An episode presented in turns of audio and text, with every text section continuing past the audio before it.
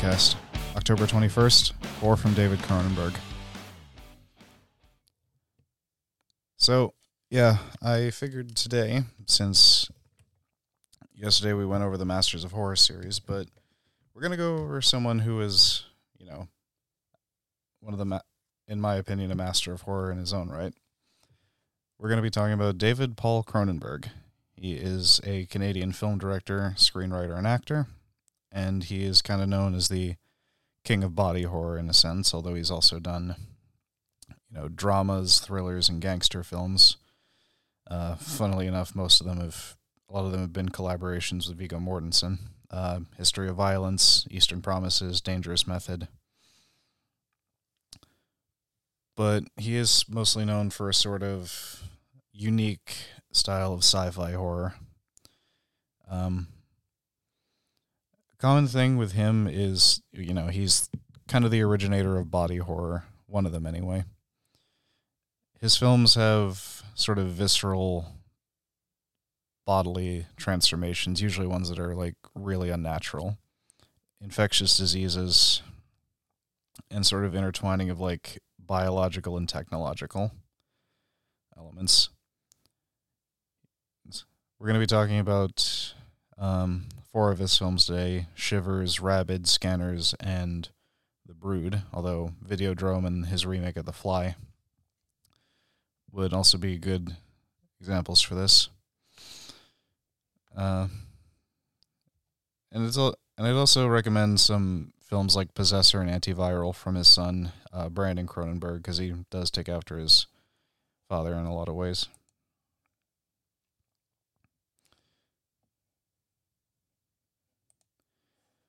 So these aren't in a particular order chronologically. I'm just going to go through and just give my thoughts on each of them. So first off, we've got Rabid, starring the uh, starring Marilyn Chambers, who was a you know well-known pornographic actress at the time.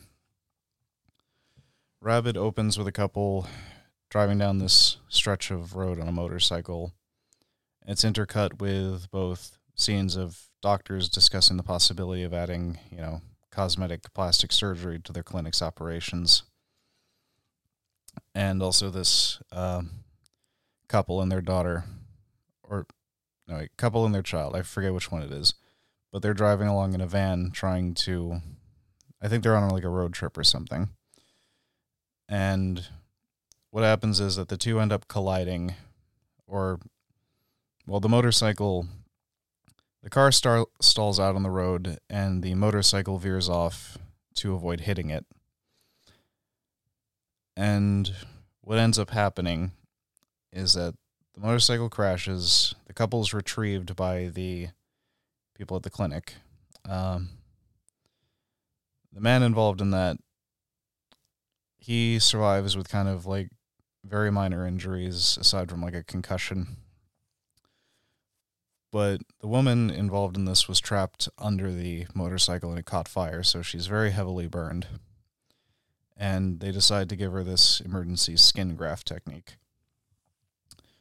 Um, essentially, they were just doing this technique where they just took some uh, skin from her thighs and then treated it so that it could stand in for, you know, tissue on other parts of her body.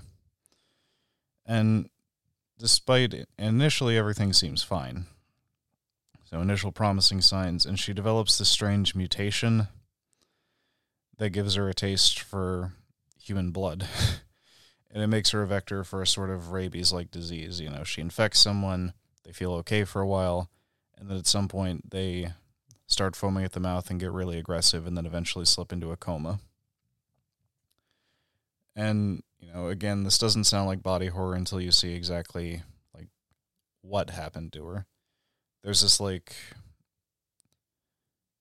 she gets this like weird hole in her armpit and it has this sort of like proboscis that comes out of it to suck up people's blood. It's it's really fucking gross.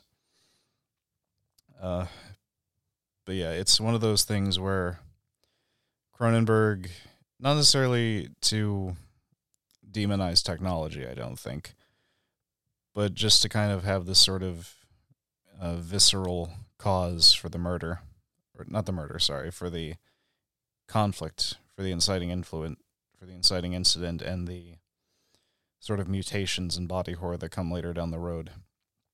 Just takes this seemingly kind of normal, um, this seemingly normal event. You know, there's nothing too out of the ordinary about a skin graft. It's a common form of cosmetic surgery. You know, you take skin from other part of the body, put it over from either a donor or from another part of the body, put it over, treat it a little bit so the uh, the accepting body takes it as its own tissue, especially if someone's like heavily burned and they wouldn't heal normally. But you know, Cronenberg just looked at it and said, "Well, what if it gave them ever rabies and also basically made her into a vampire?" So you know, everyone's freaking out because this disease is starting to spread, and people who get it can pass it to other people, so it's communicable. And it gets so out of hand that the city, I think it's Montreal. I could be wrong about that. Um, I can't seem to find any of my notes really anywhere. Um, but the city gets put under martial law at the suggestion of some doctors who arrived to help with the situation. And the doctors at the clinic and the man from the crash end up trying to find the source of this disease outbreak because they don't know it's her yet it's definitely got a nice little mystery aspect to it with some dramatic irony, especially because we because we know what's going on, but the characters don't, and they're trying to piece together where exactly this disease originated from, how it started, how it's spreading, and all the while they have to deal with both the you know military trying to keep a lid on everything and the infected basically going crazy and also the you know, uninfected people who are just responding the way that, you know, people in situations like this always do in movies. They start looting and rioting. But Rabid is a decent entry for the body horror subgenre, even if it's a little light on the effects. Uh, there was a remake by the Soska sisters done in 2019. I have not seen that one, but I'm going to check that out at some point. Next up, we have Shivers. Now, this one is a good example of Cronenberg's entire career, honestly. It's got a cult following, but it was not well received on initial release due to the graphic violence and the sexual imagery. And not only did, did it gin up enough controversy that it made it difficult for Cronenberg to get funding for some of his later projects, but the but his lease had a morality clause on it, so his landlord kicked him out because of it. Our inciting incident is this scene of an older man killing this young woman in her apartment building. Said man then cuts open her stomach, pours acid into the incision, and then kills himself. Now, when the bodies are discovered, we find out that the reason behind this was the man was a doctor and he was part of some project that initially sought to um, find a alternative to organ transplant because you know finding the right organs and getting them to the people who need them and then hoping that the body will accept them is you know it, it's a bit of a hassle. But what the alternative was was to engineer this sort of parasite that would take over the function of a human organ for example uh, they cite one of them says in the movie, it's like imagine you need a kidney, and instead of getting the kidney, you just get this weird little worm that implants itself in you. It siphons off a little blood for itself, but it's not enough to be enough to be harmful, and it filters all the toxins out and just acts as a new kidney. And like I said, since it was meant to be an alternative to organ transplant, we find out that the doctor who was working on this had some sort of like doomsday plan. Now, part of the reason for the like sexual imagery that I mentioned is that he thought this would be a way is that he had some sort of doomsday plan and he thought this would be a good way to spread it is that it was essentially sexually transmitted. It was communicable that way, but it was also an aphrodisiac. So, you know, not only can it be spread by sex, but it actually makes you want to have sex more when you're infected with this stuff. And like the effects are pretty like basic. It's not gory, but you see like people's you see like a bulge moving under someone's skin. And at points you see this little like slug creature moving around. It's it's definitely a watch at your own discretion. I definitely sympathize with anyone that like I like I'm really really jaded and there are movies where the level of like sexual violence is still more than I'm willing to put up with, but this is definitely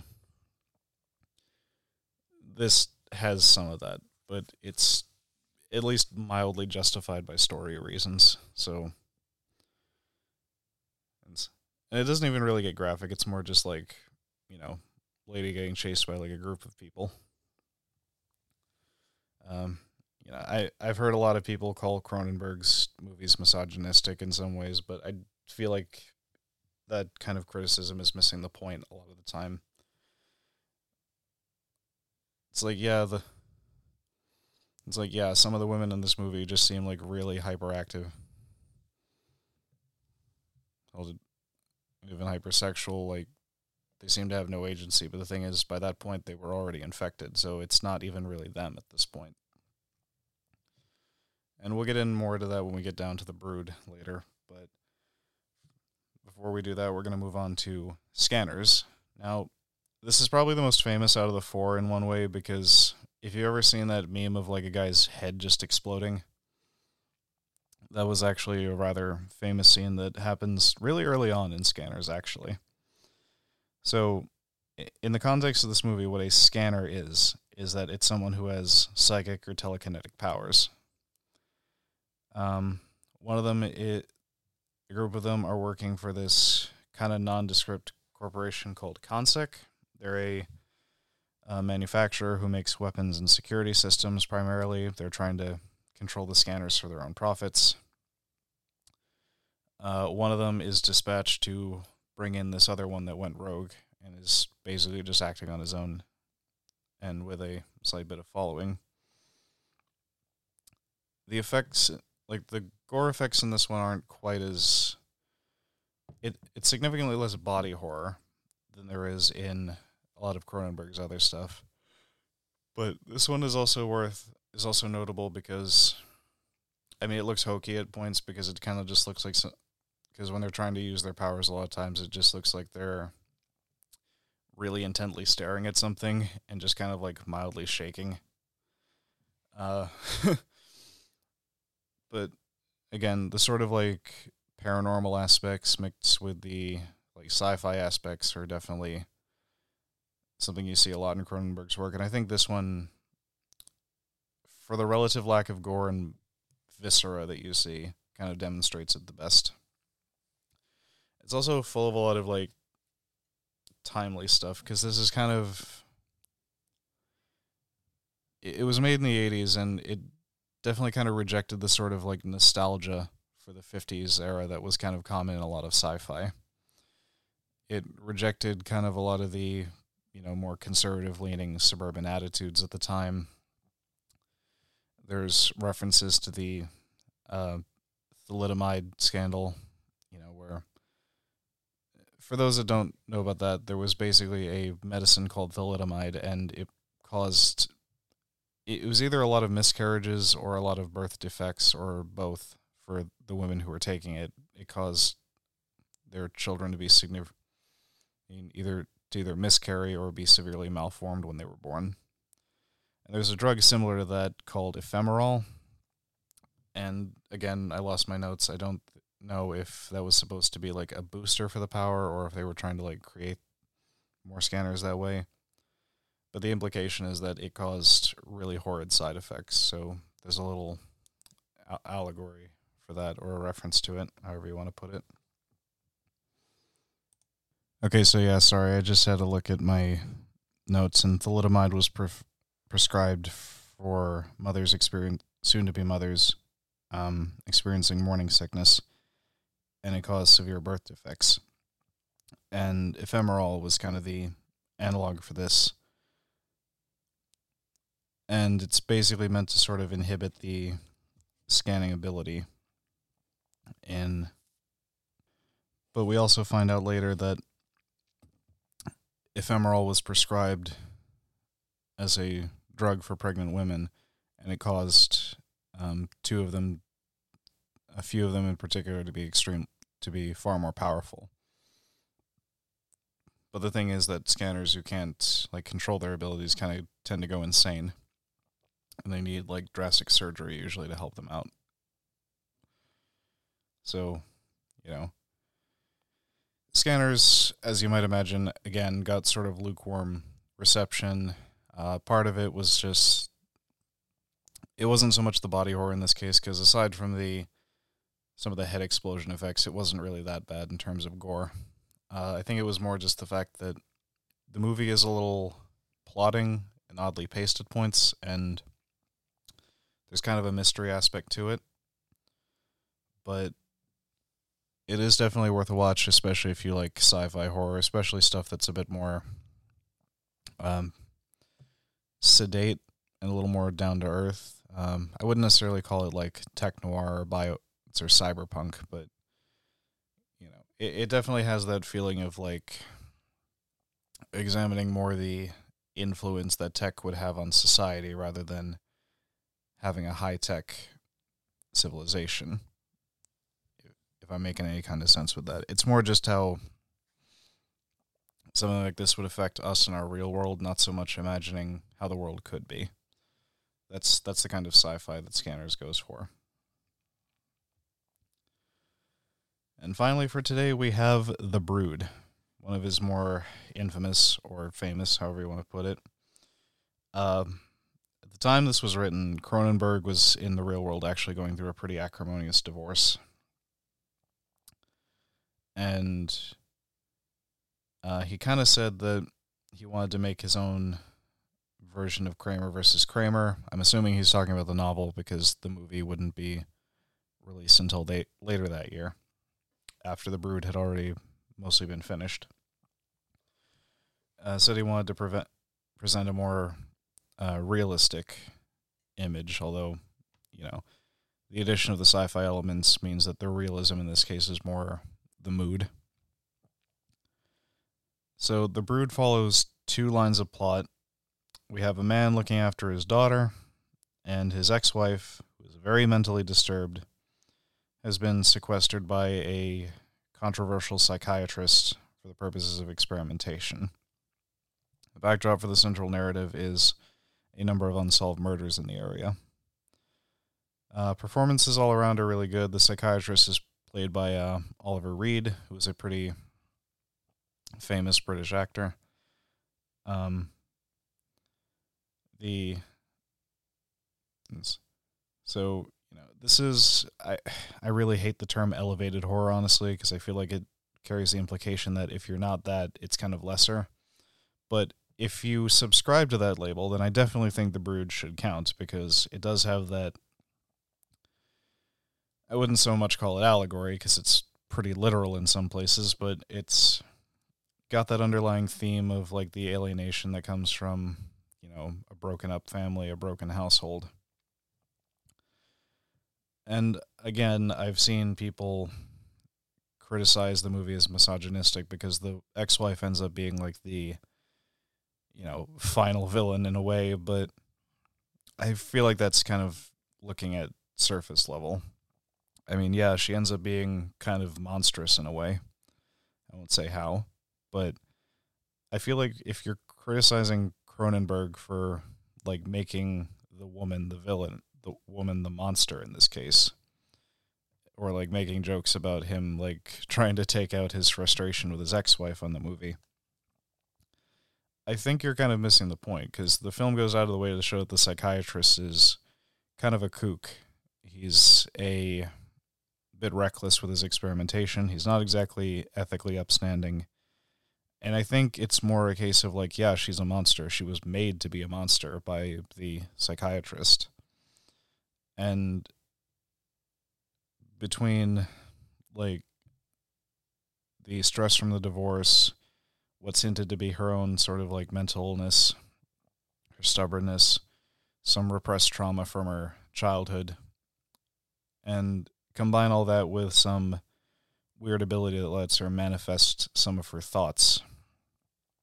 It's, yeah, it becomes a horror show because you have such power in the hands of someone who is very, very disturbed, who is very lonely, and is trying to reclaim some of the stuff that would make her life actually a little more bearable. So, you know, the brood is kind of like possession, which we'll be talking about in the next Weird Wednesday. It's definitely sort of like scenes from a marriage in a way. It's about the.